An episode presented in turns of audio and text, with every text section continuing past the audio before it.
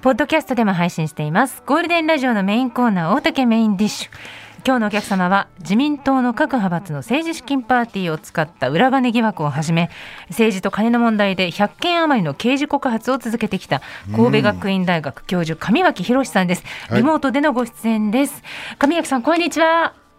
こんにちよろは。しくお願いします、よろしくお願いします。よろしくお願いします。えっ、と、バンダナですか、えーいつもつけてらして、トレードマークのようになってますが、えーはいたくさん持ってらっしゃるんですかたくさん持ってますし、昼間、朝もつけても、バンダナなんですね。そうですか。はい。は い気に入ってらっしゃる。はい。気に入ってます。笑っていただいたのが一人だけっていうのがちょっと寂しかったですが、今日もね紺色のバンダナを巻いていらっしゃいます、 はい。えーいろんな話を伺う前に今日もやっておりますが今の国会中継、えーご覧になっていらっしゃると思いますがどんな感想をお持ちですか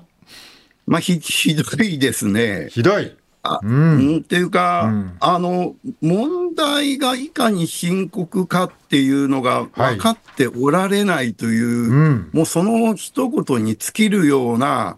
ちょっとひどい答弁ですね。えーそれは与党の答弁がという意味ですか、うんあの、内閣総理大臣は、まあ、ご表記のように自民党の総裁なんですよね。はい、で、その自民党の主要5派閥、さらには、あの、その中で裏金を作ってたはいというのがもう、うん皆さんもうご承知ですよね。はい、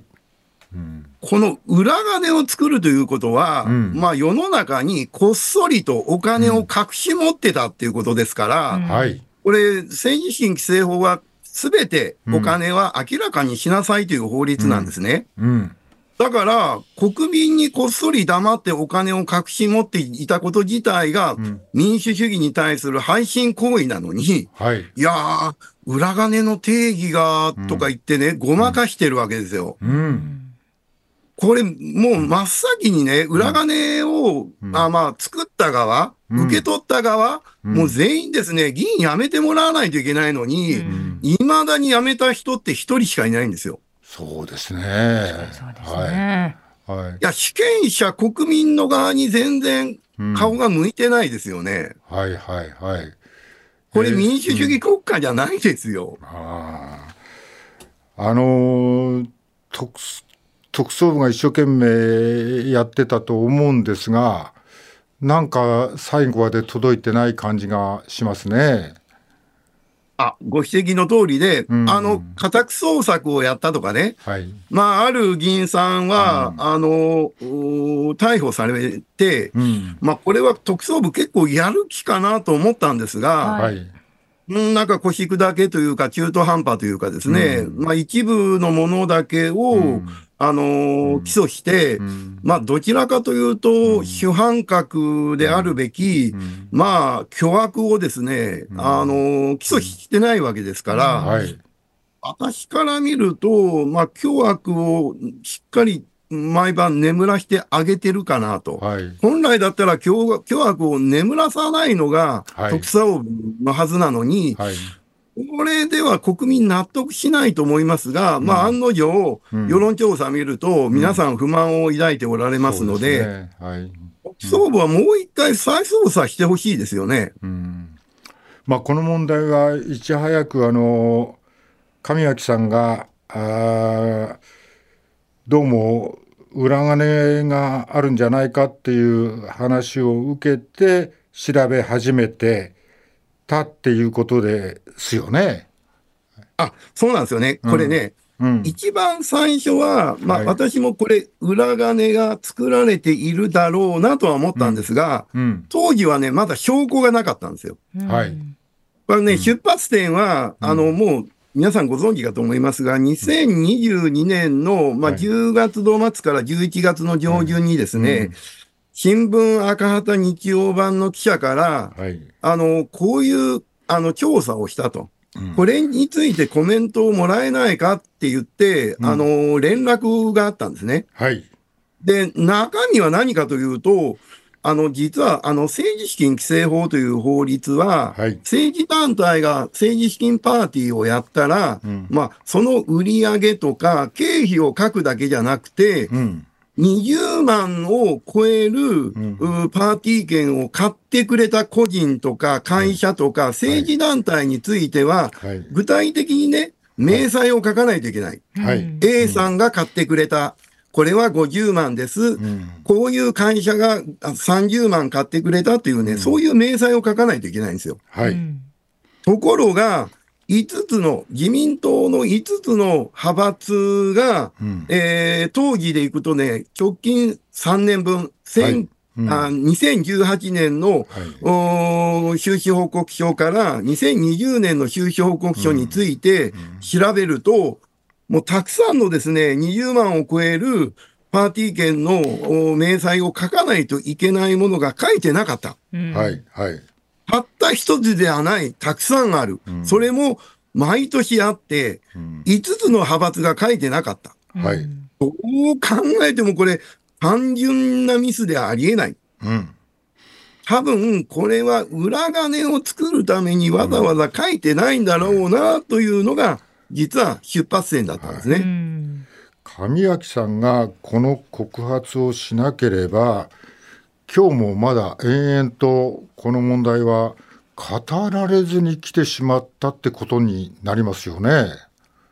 あ、あの、まあ、そう言っていただけるとそうなんですが、まはあ、い僕はね、やっぱりね、記者さんが頑張ったなと。はい、これをね、うん、調べて頑張ったっていうところがすごいんですよね。はい、はい、で、まあ僕もちょっとはね、まあこの記者さんがこんだけ頑張ったんだから、私もこれ頑張らないといけないと思って、あの、告発状を書くときにはね、はいちゃんと客観的な資料を揃え、あ揃えないといけないんですね。これどういうことかというと、パーティー券を買ってくれた政治団体の収支報告書をチェックして、あ、は間違いなく20万買ってるなと。はい、はい、で、その収支報告書もですね、ちゃんと印刷して、証拠として、検察に提出するんですよ。はい、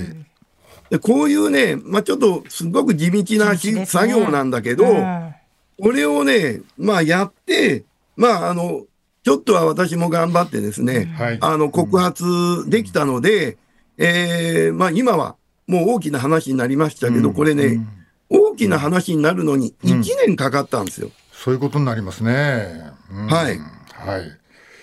えっ、と、神明さんはあの憲法学者でいらっしゃいますよね。はい。えーその立場からこの問題ですけども、やっぱりし法律が結構ざるみたいになってるっていうふうにお考えですか？えっとね、うん。ざるの部分もあるんです。それはね、間違いないんです。うん。ただし、うんそのざるにさえ引っかかって、うん。あの、こんなに違法なものが発見されたというところが、ここのポイントなんですうね。うんんなるほど。あざるにさえ引っかかるようなことをうんやってた政治家がいるわけですよ。はいはいはい、うん、まあそれはでも党内では何年間もこの形を取ってきて今日まで来てますよね。まあね、んもう法律守る気がないんですよ。彼らまあ、には、どう考えたってそうですよ。まあね、たまたまちょっとすいませんと、はい20万超えるやつを一つか二つちょっと見落としてましたんだったらね、まあ人間ミスもあると。はいはい、うんところが、一つの派閥が、もう何件も書いてないし、毎年書いてない。うん5つの派閥が書いてない。うんということは、もう自民党内に、この手口が蔓延していて、それがきっかけで、裏金も作られたわけだから、もう法律を守る気がないとしか思えないですね。議員の中にはこれはもう生活活あせ政策活動費と一緒だからもう記載しなくていいと思ってたっていうようなことを平気でおっしゃる方もいらっしゃいますね。あのね、はいあの、それをね、本当に言ってるんだったらもう議員やめてくださいと。あなた法律知らんのかって言いたいのが一つ。はい、もう一つはう、ん嘘を言うなと。うんこんなこと常識やと。うんあの、あのね、実はね、あのー、派閥がうん政策活動費名目で個人にうん寄付するのは違法なんですよ。はいい。はいはい。だだから、ううんんそもそも派閥は書いてないんですよ。書けば正直に書いちゃったらバレるから。うん。まあ、今はね、まあ、あの議員が受け取ったんじゃなくて、議員の政治団体が受け取ったことになってますけど、はいおそらく最初は、いや、個人に渡したいと。はい。これね、うん自民党の本部がうん合法的に渡す方法があるんです。はい、はい、ど、どんな、ああのね、政策活動費名目で自民党の本部があ、はい、幹事長らに、まあ、大体10人から20人ぐらいにですね、毎年、うん、えー政策活動費名目の寄付をしてるんですよ。はい、はい、うんところが、国会議員はですね、人あの個人では収支報告制度がないんです。はい、うん、うんだからね、裏金になってるんですよ。はい、はいい。これうん、合法なんですよ、いまだに。こんなことがまかり通っちゃってるんですよ。そうですよね。うんうん、ねえこれをね、うん派閥も欲しかったんだと思います。うんあ、俺たちもん裏金が欲しいようね。んはい第一、党の本部が持ってんだもん。うん、でね、党の本部だけじゃなくてね、これ、例えば自民党の支部連合会の収支報告書とか見ると、はい、政策活動費とかね、うん組織活動費とか、単なる活動費名目で、うん県会議員なんかにお金が流れてるんです。うん。これ全国で蔓延してるんですよ、実は。それが、こう、ななんか逆に言えば。なんか政治に金がかかるじゃなくて、政治に金をかけてきたってことになりますよね。もうおっしゃる通りです。あのね、うん、自民党本部のうー政治審収支報告書を見るとね、はい。バブル経済の時よりもお金持ってるんですよ。えあ、これね、うんそうなんです。はいこれ、世の中の方、うんあまり知られてないんですが、はい、まあ僕の本があまり売れてないからだと思うんです けど、はい、うん、バブルの1980年代の後半の政治資金の収支報告書とう、ん、ここ近年、まあ、例えば4、5年を比べてみるとう、ん、バブルの時よりも政治資金をたくさん集めてるんです。うんなんでそうかというと、はい、皆さんが払ってる税金、政党助成金というのを、うん、あの年間に150億とか170億ぐらいね、うん自民党もらってるから、はい、皆さんの税金のおかげで、ん実は自民党本部は政治資金はバブル状態なんです。潤ってる。そうなんです。どんどん、じゃあどんどん選挙に金かけるぞと。おっしゃる通り、いや、あのね、お金持ってればはい、裏金作りたくなるんですよ。あ、えちょっとわかんない。よえおよ金も余裕、余裕、うん。裏金を作れる余裕があるということですよ。ああ、元々の資金にね。うんそう。うん。皆さんの家庭考えてください。はいこれだけ、この今月こんなに少ないよと、はいお金大切に使いなさいってなるでしょはい。で、その時に、こっそりお金使っちゃったら怒られるじゃないですか。怒られますよ。うん。ところが、自民党の場合はお金がもうバブル状態なんで、ええ。もうあっちこっちからお金集められるから、パーティーはやるわ、うん。企業からもお金もらえるわ、はい。国民からは政党助成金ももらえるわ、はいもうバブルの状態だから、余裕があるわけですよ。そうなんだ。もう、金ばん、金がもう余ってしょうがないってことなんだ。で、そういうね、金銭感覚の人たちがはい裏金作るんですよ。なあるのほど上垣さんよくね、うんいやなんだかんだ言ってもその政治にはお金がかかるんだとかね、うん全部を明かしたら政治活動なんかできないよと、まあ、世の中ってそうやって回ってるんだよというようなことをなんかこう言う人って政治家にもそれからあのねこうい一般の世の中にもいますけれどもこの政治にはお金がかかるんだしょうがないんだっていう声には上垣さんはどうお答えになりますかあのね、ふざけるなと。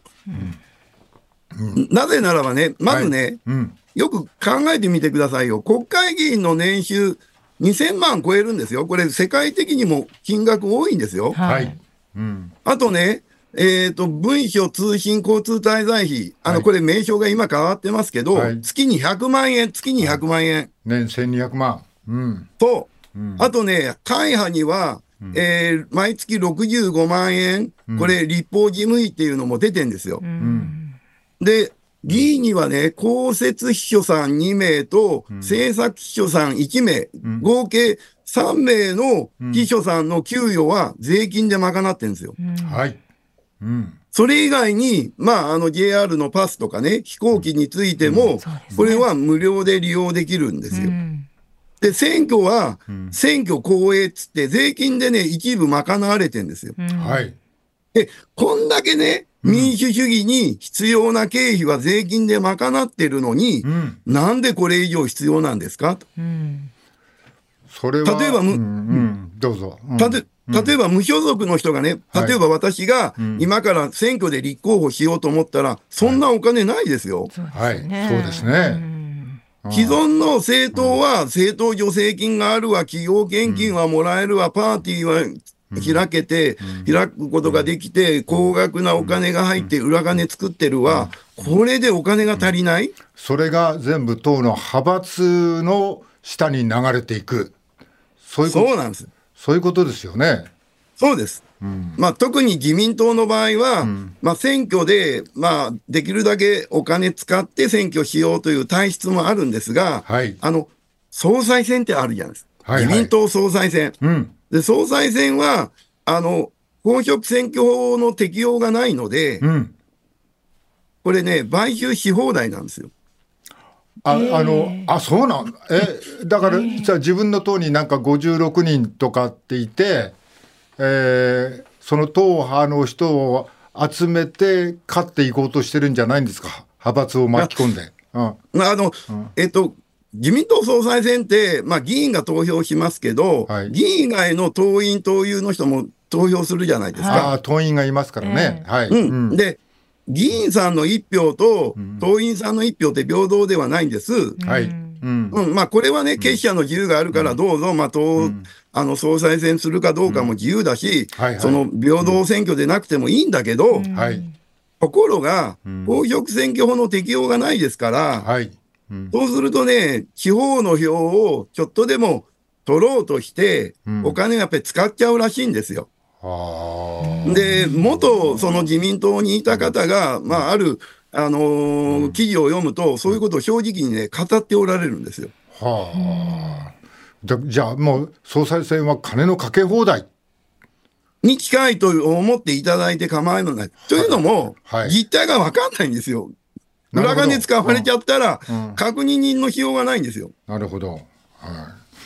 そうか。まあそういうふうに、だから今のお話でいくと、まあ選挙に金がかかるって言うけど、それはまあ金かけるようにしたんだと。金かけたやつがどんどん当選していく形を作ったんだと。うんこのね政治資金の流れを常にこう常にもうはっきりとこう見えるようにして監視する機関っていうのを別にこう作ってるっていうこともでできないんですかそういうせ、まあ、政治資金監視機関みたいなものっていうのを作るっていう。えっとね、おそらくね、今作っちゃうと、もうね、忖度がそなされて、まあ、どっちかというと政権に都合のいいような形に利用される危険性があるので、はいまあ、僕は将来は作った方がいいと思うけど、はい今は、まあ、できたらね、皆さんが立ち上がってほしいんですよ。というのは、うん。政治資金収支報告書ってね、ネット公開されてんですよ。はい。ううんん。もう皆さんスマホ持ってるでしょうん。自分のね、選挙区のお大先生の政治資金収支報告書を見てくださいよ。うんそうするとね、意識変わりますよ。え、この人が、この居酒屋でう、ん。え、会議をしたうん。こんなところで会議できるんかいなって、んみんなが言い出したら、なるほど。国会議員はね、え、そんな使い方ししてんのかバレちゃった、うんこれはまずいね。うんところはね、今ね、ネット公表していることさえ知らない国民が多いんですよ。はい。うんうん。これね、知ってもらって、実際見てもらった方が、うん有権者が厳しい目で見てるっていうふうに正義側が考えると、おかしなお金の使い方って減るんです。うんでも上脇さんはそうおっしゃると同時にもう一つのことをおっしゃっていて政治資金収支報告書の閲覧期間は国会議員の任期より短い3年間だっていうふうにおっしゃってますね。もうそうなんですよ。悲しいからね、ええ僕らがチェックするときに、はい直近の3年分しかチェックできないんですよ。ああこれはどう考えてもおかしいじゃないですか。そう衆ですね議院の任期よ、うん衆議院の任期4年ですよ。はいはい。参議院は6年です六そうよ。ですね。うんこれを考えただけでもたった3年間おかしいでしょうと。はいはい。でね、過去のね、収支報告書ってね、実は私が理事をしている公益財団法人があって、政治資金センターというところがあって、ん国会議員のものにちょっと限定なんだけど、あの、過去ね、まあ、あの、10年ぐらい集めてますので、はい。そこにね、アクセスしてもらって、あ、うちの選出の国会議員はどんなお金をつ、あ使ってるかというのをね、あの、見てほしい。どっから寄付もらってんだ、どんなお金の集め方がしてんだというね、ぜひね、チェックしてほしいんですよ。まあ、チェックもさることながら、まあ、この番組でも冒頭お伝えしたんですけど、政策活動費、これは入ってきたお金の使い方も、チェックのしようがないと、領収書もいらないっていうのが一方にあって、これをだから、あの裏金問題に使った人は、これと混同してたとかっていう言い訳をたくさんしてますよね。そうなんですよ。合法なものがあるんだけど、それをね、やっぱりね、あのー禁止して、もうね、派閥が、グラ金が欲しいなと思え、思えないような状態を作る。うん、今はね、合法的に裏金が作っちゃうから、作れちゃうから、あ、あれがやっぱり欲しいよね、うちも欲しいよね、つって裏金作っちゃったんですね。うん、だからもう作れないようにしないといけないのに、ん石田さんの国会の答弁聞いてても、なかなか禁止するというふうに言わないので、うん、うん、これをですね、はっきりと禁止すると、法律改正をして、もうそんなことは許さんと。うん、うん、いうふうに世論でですね、突き上げていかないとうん、変わらない。なんか今回のことを見てて、私自分がね、学生時代のことをよく思い出すんですよ。あの、1994年にね、こう政治改革だって言って、もうその金のかかる政治はやめようって言って、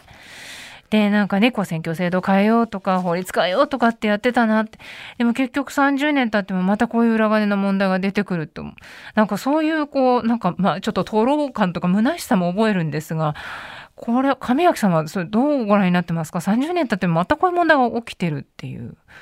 いや、もうね、あの、あの時に国民騙されちゃったんですよね。あのうん30年前の政治改革で。うん、うんそう、1994年の政治改革の時に、ええ企業献金は将来禁止しますって言っときながら、はい。ずーっとうんもらい続けてるわけですよ。ううんん。でね、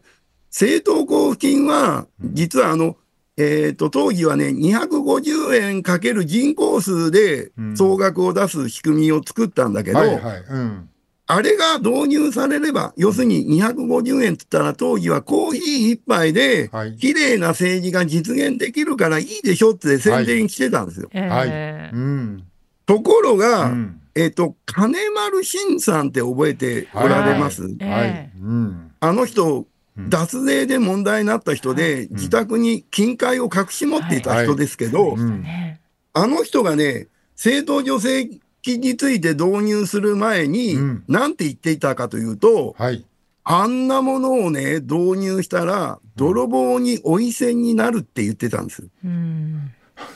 自分のうちにね、泥棒が入ってきてねええ、泥棒が逃げていくのを追いかけていって、わざわざお金をあげるようなもんだって言ってたんですよ。はい。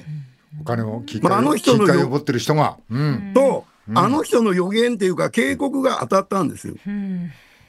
いやーもうね、あの、まあ、ドイツの学者なんだけど、お金の中毒患者にお金渡すなと。うん。うん。禁断治療せんといかんと。うん。うん。そういうふうに言ってるんですよ。だからね、政党助成金もなくさないと、なるほど納税者は踏んだり蹴ったりですよ。税金は持ってかれるわ。んで、裏金は作られるわ。税金を持とんってでいくかもらね、そこに透明性が何もないし、領収書もないわけですからね。ご指摘の通りで、もうここはね、国民怒らないと政治家変わんないですよ。政党も変わんない。